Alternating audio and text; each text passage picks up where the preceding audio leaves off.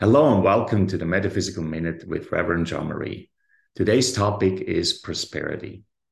Wayne Dyer once said, Prosperity in the form of wealth works exactly the same as everything else.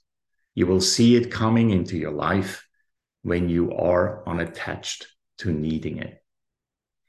If we take this wisdom into our daily spiritual life, then we realize that prosperity, first of all, is not just about money, but it is about anything that we often perceive as lacking in our lives. So the challenge here is that when we see something lacking, it obviously connects to a need, but then we need to be unattached to that need in order to truly have that prosperity come into our lives.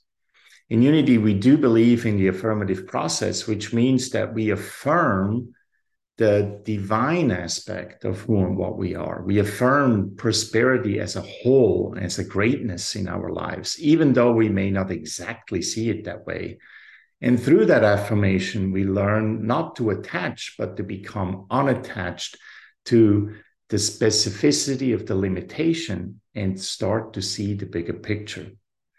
So, in another way, what we could see is if we want more prosperity in our lives, then we need to relax more into it and allow the prosperity to come into our lives rather than resisting it by putting a lot of rules and limitations around it.